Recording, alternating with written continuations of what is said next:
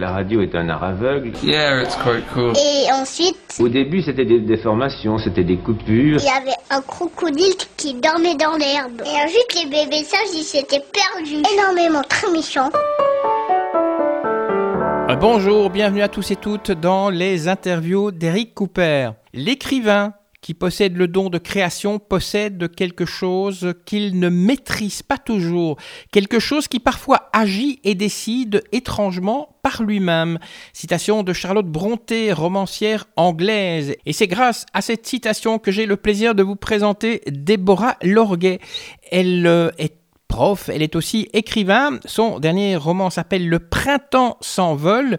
C'est paru aux éditions Empage. N'hésitez pas, si vous voulez en savoir plus, à aller sur le site de la maison d'édition Empage, donc empageédition.be. Et donc, Déborah, nous allons démarrer cette interview avec trois mots, mais trois mots que vous allez nous donner, trois mots pour vous décrire. Enseignante, gentille, écrivain.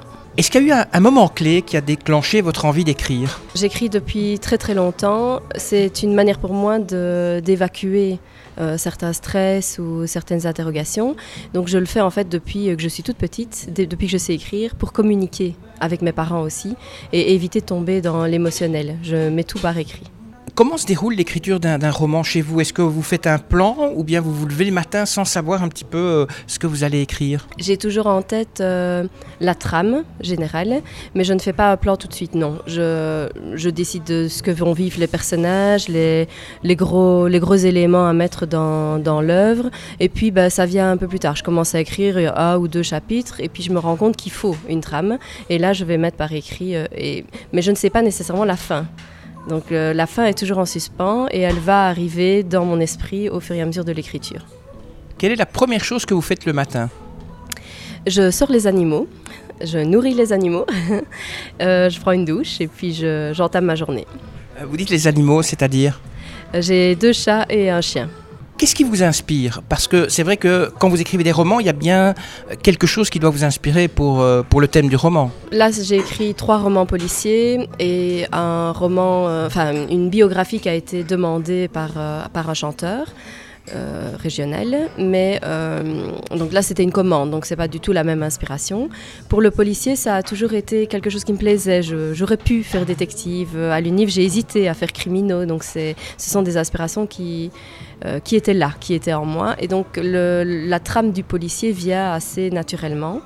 Euh, donc l'aspiration vient de là de, prime abord. Après, euh, l'aspiration vient du quotidien. Je vais euh, être en voiture et je vais me dire tiens, quelqu'un me, me colle et je vais me dire bah ça, ça doit finir dans le récit parce que j'ai une phrase qui me vient à l'esprit et donc directement je vais m'enregistrer ou prendre note pour le mettre dans, mon texte. Vous êtes écrivaine, vous êtes enseignante. C'est difficile de trouver un équilibre entre vie euh, privée et puis la, la vie professionnelle? Non, pas du tout. Euh, moi, j'écris quand, euh, quand ça me vient. Donc, si je suis en soirée, euh, voilà, je- le soir, je suis toute seule et puis je me dis, bah, là, j'ai envie d'écrire un petit peu. Je vais écrire euh, 15, 20 lignes ou 6 pages et puis, et puis j'arrête et je recommencerai plus tard. Je n'ai pas de nécessité d'écrire. C'est pas comme si c'était mon boulot à temps plein. Je vais me lever le matin, me mettre à mon bureau et commencer à travailler sur mon écriture. Et justement, vous pourriez quitter votre métier d'enseignante pour devenir écrivaine à temps plein? Donc euh, financièrement, c'est totalement impossible. Je ne saurais pas vivre euh, de mon écriture et j'adore l'enseignement. Donc ça me, poserait problème de devoir quitter l'enseignement. J'y ai déjà pensé pour d'autres raisons, mais je, je n'arriverai pas, à mon avis, à quitter les classes. Quand vous lisez, quel genre de littérature euh, vous fascine et vous passionne?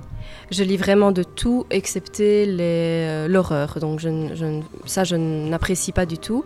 Mais je peux lire aussi de la bande dessinée. Euh, j'ai lu des mangas, mais plutôt pour euh, l'aspect, pour mon, pour mon boulot. Mais j'a- j'aime beaucoup le policier, c'est vrai, mais c'est vraiment pas le- l'essentiel de, ma, de mes lectures. Et quand vous lisez, c'est avec un, œil d'écrivaine ou avec l'œil de, la lectrice lambda? Ah non, pas du tout. euh, J'adore la lecture pour ce qu'elle est, donc je ne vais pas réfléchir, tiens, je pourrais faire ça ou je pourrais imiter ça, euh, pas du tout. Il y a des écrivains dont je suis vraiment fan, euh, j'ai énormément de respect pour certains d'entre eux, donc je, le lis pour le lire, pas du tout pour penser à l'écriture. Euh, vous parlez de, cette biographie hein, que vous avez faite pour un, artiste. Euh, votre musique, c'est quoi? Qu'est-ce que vous aimez écouter comme genre de musique? Euh, j'ai pas de genre en particulier. J'aime beaucoup la, chanson française. Euh, Jean-Jacques Goldman a bercé toute mon enfance, donc ça, euh, restera toujours euh, un artiste que j'adore. Mais récemment, je suis allée voir le concert de Keane, par exemple, que j'aime vraiment beaucoup. Voilà, c'est plutôt en termes d'émotions ressenties dans certaines musiques. Ça ne veut pas dire que je vais aimer l'artiste pour tout ce qu'il fait. Comme vous êtes enseignante, moi ça m'a donné envie de vous poser une question. quand vous prenez une pause pour le goûter, vous êtes plutôt pizza, chocolat ou salade de fruits frais? Euh, je suis plutôt pizza parce que je suis plutôt salée en règle générale. Euh, par contre, j'aime beaucoup la glace, donc je ferai encore bien une pause glace, euh, mais ça c'est plutôt vers 22 heures devant un bon film ou une bonne série.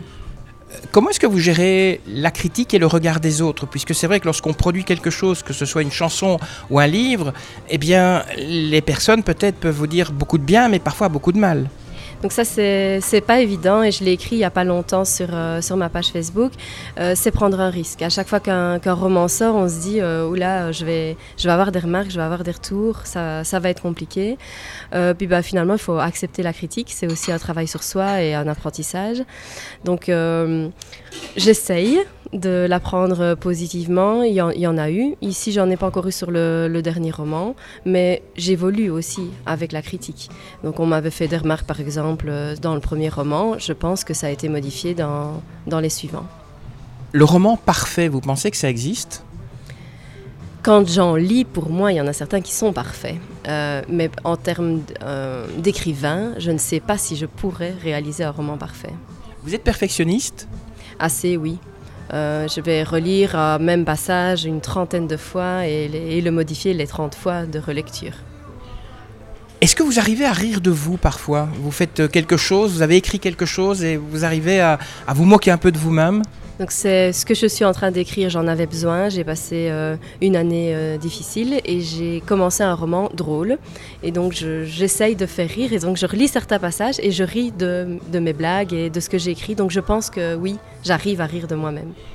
Est-ce qu'il y a un parfum qui parfois vous rappelle des souvenirs et peut-être peut vous inspirer pour vos, pour vos livres? Oui. Euh, il y a beaucoup de parfums. Hein. Il y a des parfums de, qui viennent de la nourriture, mais aussi des parfums euh, de tous les jours de personnes qui, qui m'inspirent, oui, qui signifient quelque chose en tout cas. Et donc euh, j'essaye de faire transparaître euh, dans mon écrit. Et vous avez un parfum préféré? Pour le moment, je dirais Yves Saint Laurent. Votre dernier roman, donc Le Printemps s'envole, se déroule à Liège en Belgique. Alors, si on ne connaît pas cette ville, est-ce qu'on ne risque pas d'être un peu perdu en lisant ce roman?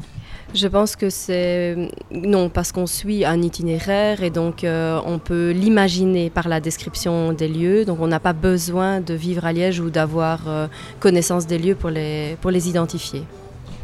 Voilà, et je pourrais dire aussi que le, le roman Le pendu de Saint-Folien de Simon, qui ne se passe d'ailleurs pas très loin d'ici, euh, se passe à Liège. Et puis dans Tintin, il y a pas mal aussi de, références à, à Bruxelles.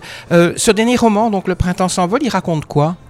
Donc c'est l'histoire d'un attentat qui a lieu ici, euh, place du marché, et les trois enquêteurs qui sont des héros qu'on a déjà trouvés dans les deux premiers romans vont faire l'enquête pour euh, identifier le, tueur. Donc c'est une sorte de trilogie. Vous nous racontez un petit peu, euh, vous nous parlez un petit peu de vos deux autres romans? Donc il s'agit de, des journalistes en fait au départ, euh, Mathieu et, euh, et, Louis, qui sont amis depuis toujours et qui vont s'associer à Edith, qui est aussi journaliste, mais elle travaille euh, d'une autre manière dans, dans, le journal. Mais ils s'associent à elle et décident de faire une enquête sur des meurtres en série. C'est uniquement au départ pour l'aspect journalistique, mais ils s'associent à un policier. Et ce policier va leur ouvrir finalement les portes de l'enquête euh, policière à proprement parler. Et c'est surtout une histoire d'amitié. Je pense que ce qui a été très apprécié dans le premier roman, c'est la relation qu'entretenaient les, personnages.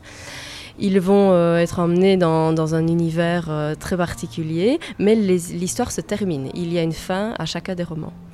Dans le second roman, on retrouve les personnages, mais ils entament une nouvelle enquête. il y a des meurtres dans une école ça se passe à Liège aussi, mais c'est moins évident. Je n'ai pas mis l'accent sur, euh, sur le lieu. Et donc, dans, dans cette école, euh, ils deviennent des assistants euh, à la police pour donner un, petit coup de main et écrire aussi leur article. Donc, on, peut comprendre votre dernier roman sans avoir lu les, les deux précédents Oui, oui, c'est pas du tout nécessaire. Et je fais un rappel sur les personnages. si, si quand j'estimais que c'était nécessaire, je mettais une petite note de bas de page pour euh, expliquer le lien qu'ils entretenaient entre eux. Votre éditeur, c'est M-Page, hein, c'est une nouvelle maison d'édition située euh, à Verviers, pas loin de Liège. Euh, comment s'est passé le contact? Comment vous les avez découverts? Donc, euh, je pense que j'ai eu beaucoup de chance. Euh, Émilie, donc, qui est l'éditrice, a euh, fait un appel Facebook parce qu'elle lançait sa maison d'édition. Et il y a une amie qui m'a dit, franchement, ton roman qu'il avait lu est, génial. tu devrais le proposer à cette maison d'édition pour avoir un impact un peu plus grand. Et donc, j'ai envoyé, mais j'ai envoyé le second. Et donc Émilie l'a lu et m'a dit c'est génial, mais je voudrais bien lire le premier. Et donc elle l'a lu, elle m'a dit moi ça va être mon premier roman d'édition. Je veux que ce soit euh, le premier de, de Hampage. Et donc c'est comme ça que notre association est née. Donc en fait, vous ne l'avez pas envoyé à d'autres éditeurs. C'est du, premier coup, vous avez trouvé votre, votre éditeur. Je l'ai envoyé à d'autres éditeurs, mais notamment en France, et euh, où l'édition est un partage au, financier.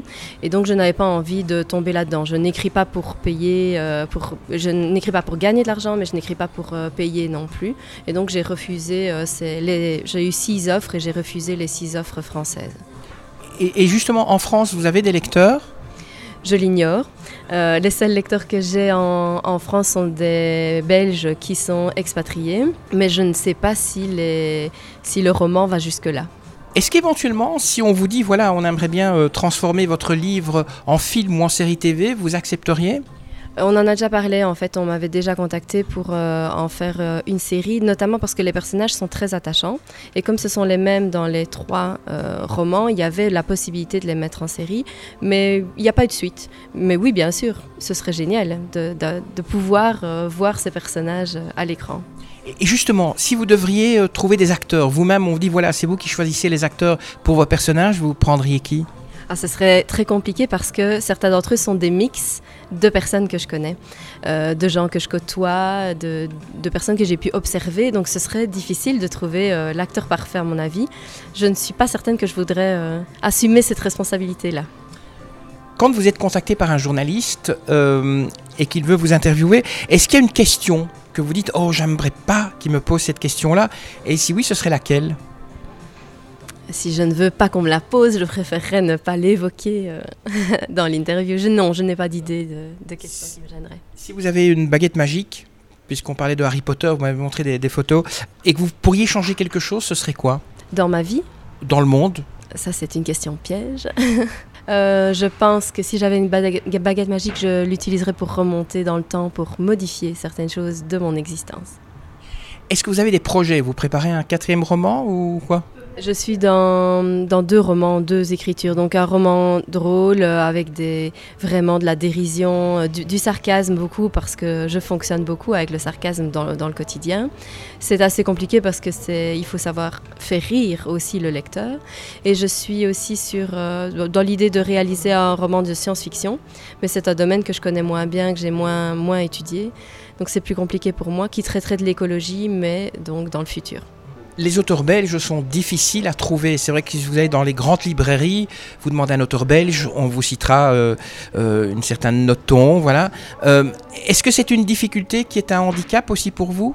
Je ne le ressens pas comme un handicap parce que je ne cherche pas à vivre de ma plume, mais il est vrai qu'il est, est difficile de se faire connaître. Oui, le milieu de l'édition belge reste compliqué. Merci à vous, Déborah Lorguet. Je rappelle donc le titre de votre roman. Le dernier s'appelle Le printemps s'envole, paru chez Empage Édition. Vous pouvez bien sûr en savoir plus hein, sur ce roman et l'acquérir et connaître les endroits d'ailleurs où vous pourrez l'acquérir sur leur site de, la maison d'édition Empage Édition avec s.be. Avant de vous quitter, vous les auditeurs, je voudrais d'abord bien sûr vous remercier d'avoir écouté ce podcast.